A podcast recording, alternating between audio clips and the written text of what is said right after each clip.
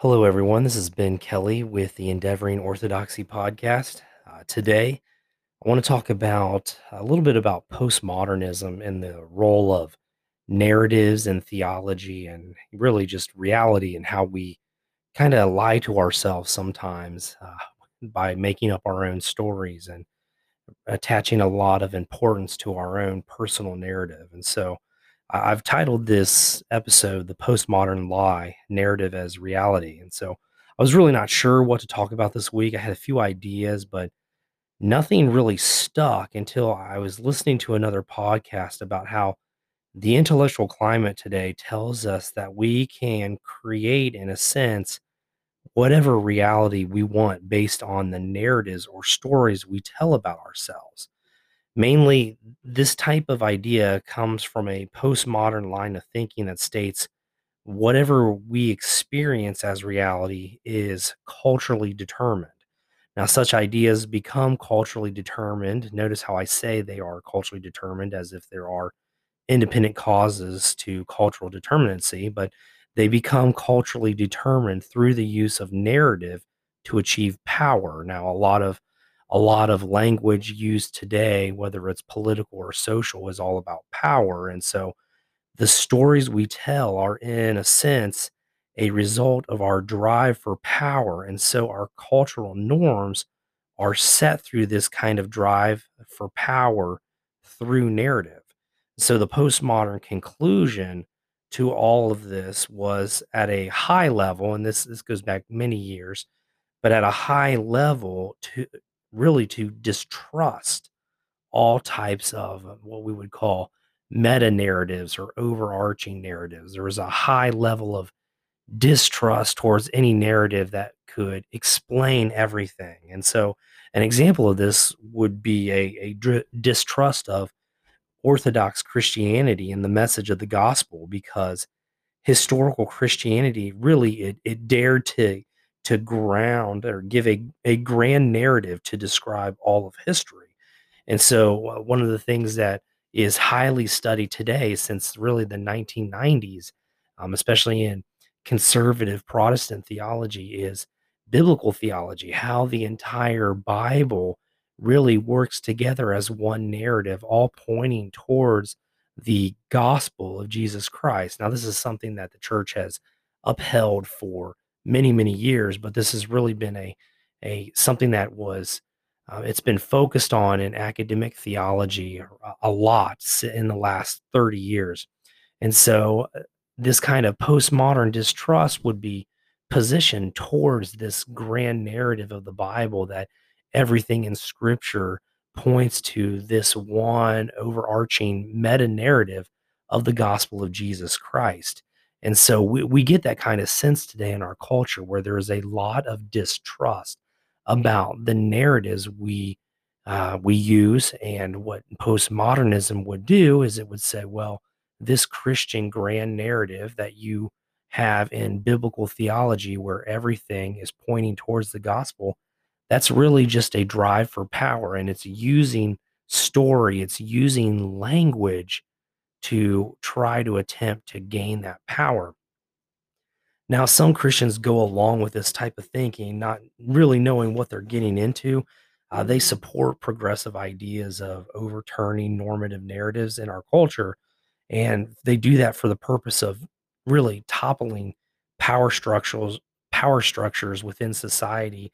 Um, usually they see them in service of, you know, um, pushing down people of my minority status, whether that's of race or gender issues. And so a lot of Christians go along with this mistrust of meta narrative type of thing because they believe that those narratives are used for the purpose of power to push down those who are quote unquote oppressed in our culture.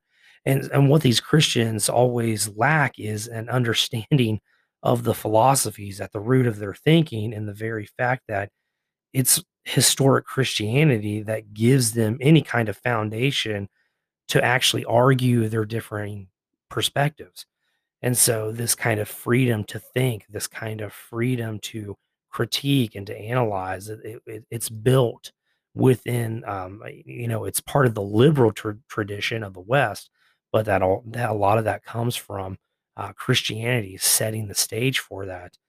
And so I, I personally would even go so far to say that Christians like this who who push this down, um, who you know propose this kind of thinking, this kind of postmodern thinking, they're probably not even Christians in the first place, as their allegiance is really to cultural progressivism rather than Jesus Christ and the and the message of the gospel. And so at the heart of this kind of postmodern lie, this idea that we can create whatever reality we want through our own stories or narratives, there's there's a lie. And for the Christian, it lies in direct contradiction to the life-giving pulse of the gospel message. The Christian who espouses the idea that we can create our own reality through a type of our own narrative or story is actually committing heresy. Any kind of Christian who promotes this idea that we can really direct reality, create our own reality, and encourages other people within the culture to do the same is really placing himself against the narrative, the gospel of Jesus Christ. And so in the in the Bible, in John 1, it states that in the beginning, the word or the logos, it there it was, and it was with God. And so the word is typically identified with Jesus Christ. But the word is also the revelatory story or narrative of God. It is they're they're one and the same. It's not just it's not just the Bible, it's not just Christ. It's not just this message they bear. They they all blend in together. Christ is the incarnate word that we see in the world who is proclaiming the kingdom of God. It is the story of God coming into this world to save his people. And so all things are made all things are made through this word. We see that in the Bible. And then all things have life through this word. And so in essence, it is the speech of God, this revelatory story, his own narrative that has created reality and brought everything into his providential care. And so this idea, this this false idea of our cultural reality being spoken into existence through our own words runs contrary to the metaphysical, the cosmic, and the providential reality we see that is literally spoken into existence by God.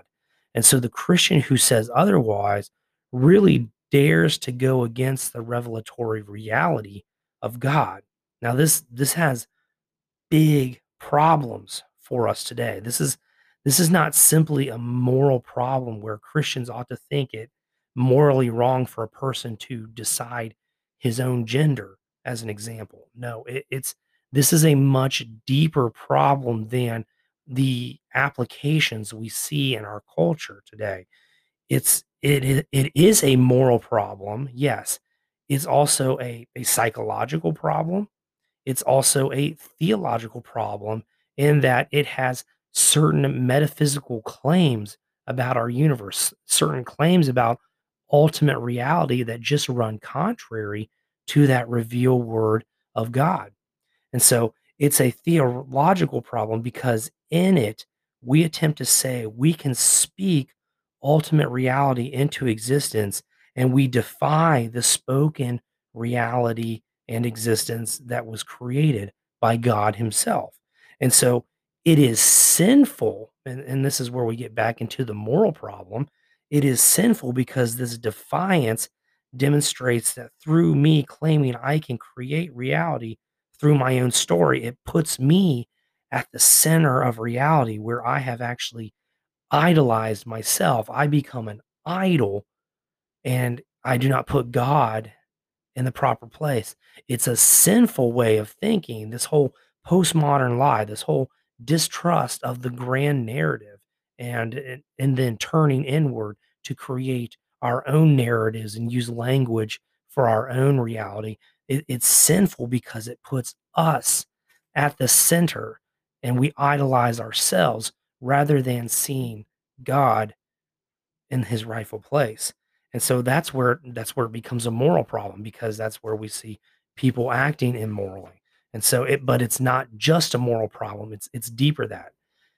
And so in a sense, within the cultural climate today, because we elevate our own narrative so much, we in a sense are building our own tabel or tower of Babel where we think we can ascend or progress to take the place of God. Now, if you're not familiar, Tower of Babel is a story in Genesis where the people of the earth got together and they tried to build this tower reaching up into the heavens so that people could commune with God.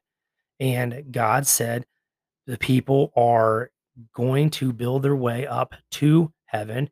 We have to confuse their language. Their language must be confused so that they cannot achieve this great thing. And so, what is interesting about the story of the Tower of Babel is that God intervenes in the story and confuses the language of the people.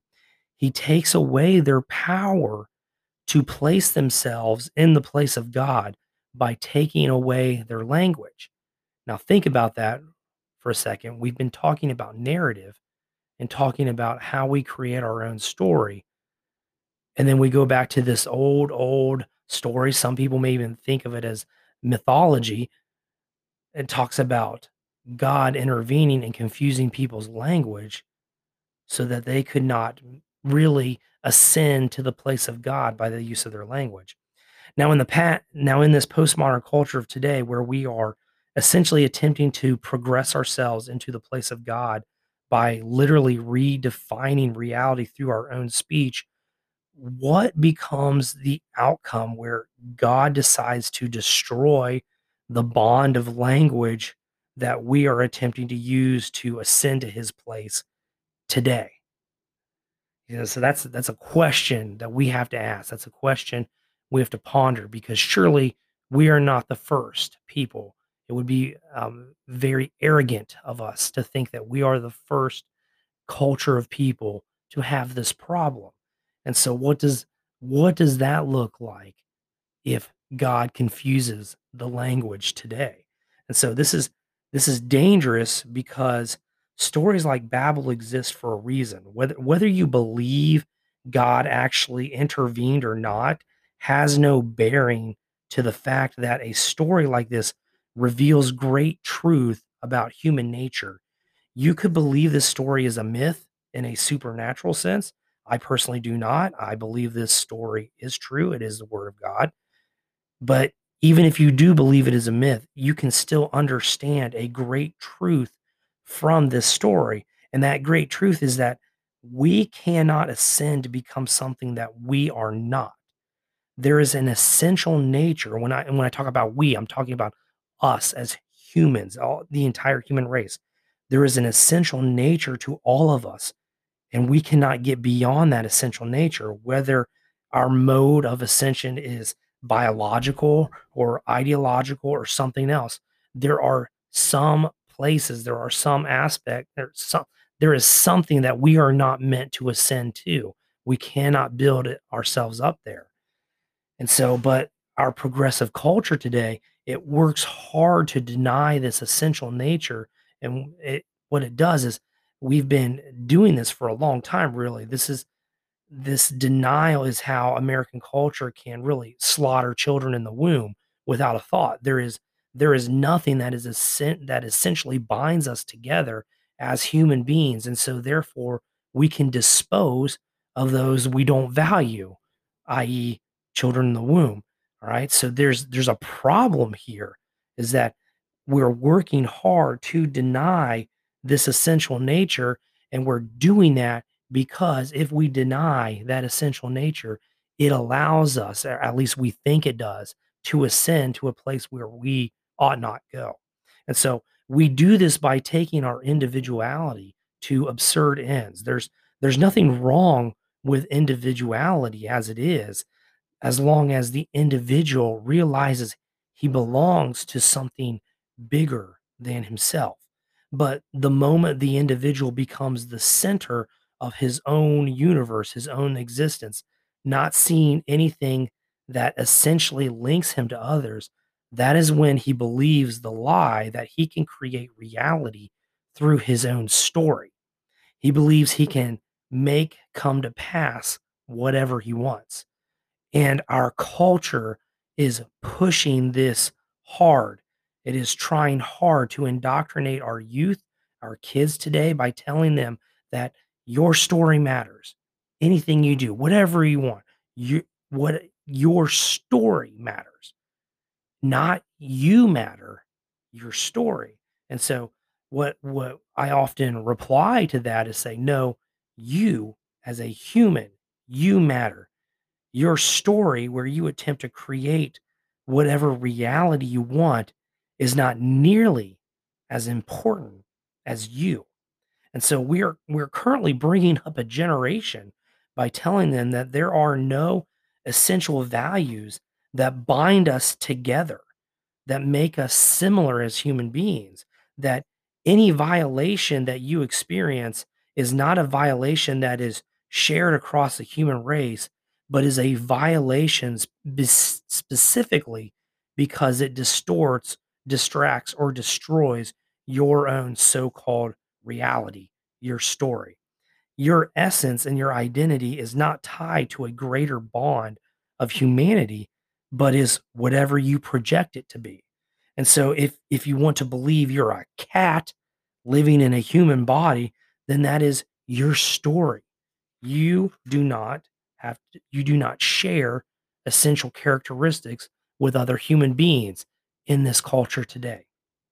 And so this is this is the incredible lie the people have to convince themselves of that they are the creators of their own story and they they are trying hard to ascend to a a moral religious and psychological category that was previously held by something greater than themselves some examples in different cultures would be, you know, different cultures had the gods. They had a, a polytheistic vision of many gods, and and the place where the people were trying to ascend to was the gods, but they couldn't.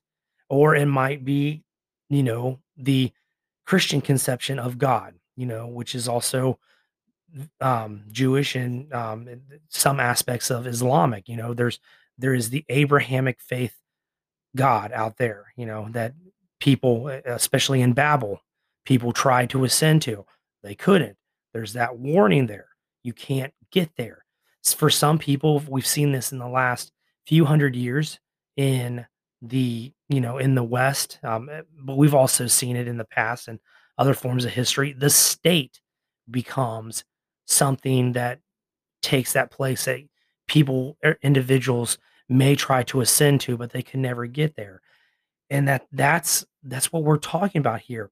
This is it's a, it's an incredible lie that our culture is telling us where we can create a story that puts us at the center of the universe and creates our own reality. So it's no wonder so many people in our culture today are plagued by psychological problems like stress anxiety, and depression. They are attempting to build a tower to the heavens and take the place of God, and they simply they cannot do it. They they weren't meant to do this. It's an overwhelming endeavor, especially when you take into account that you run into tens, hundreds, maybe even thousands of people who are trying to make that same journey up the tower themselves and they have no thought of you while they're doing it.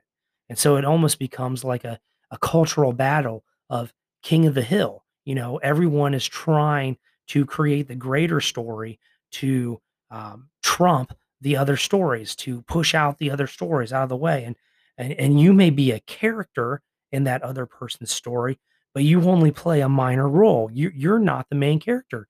You're not important. You have no essential nature that links us and bonds us together as human beings. And so, at least the people of Babel were working together towards a common goal. The only thing common about our culture is that we all want to be in the place where we become the center of the universe where we become gods of our own reality. And this is this is the vein that the gospel story touches because it places the incarnate word or the story of God into human history and accomplishes what humans could not do themselves.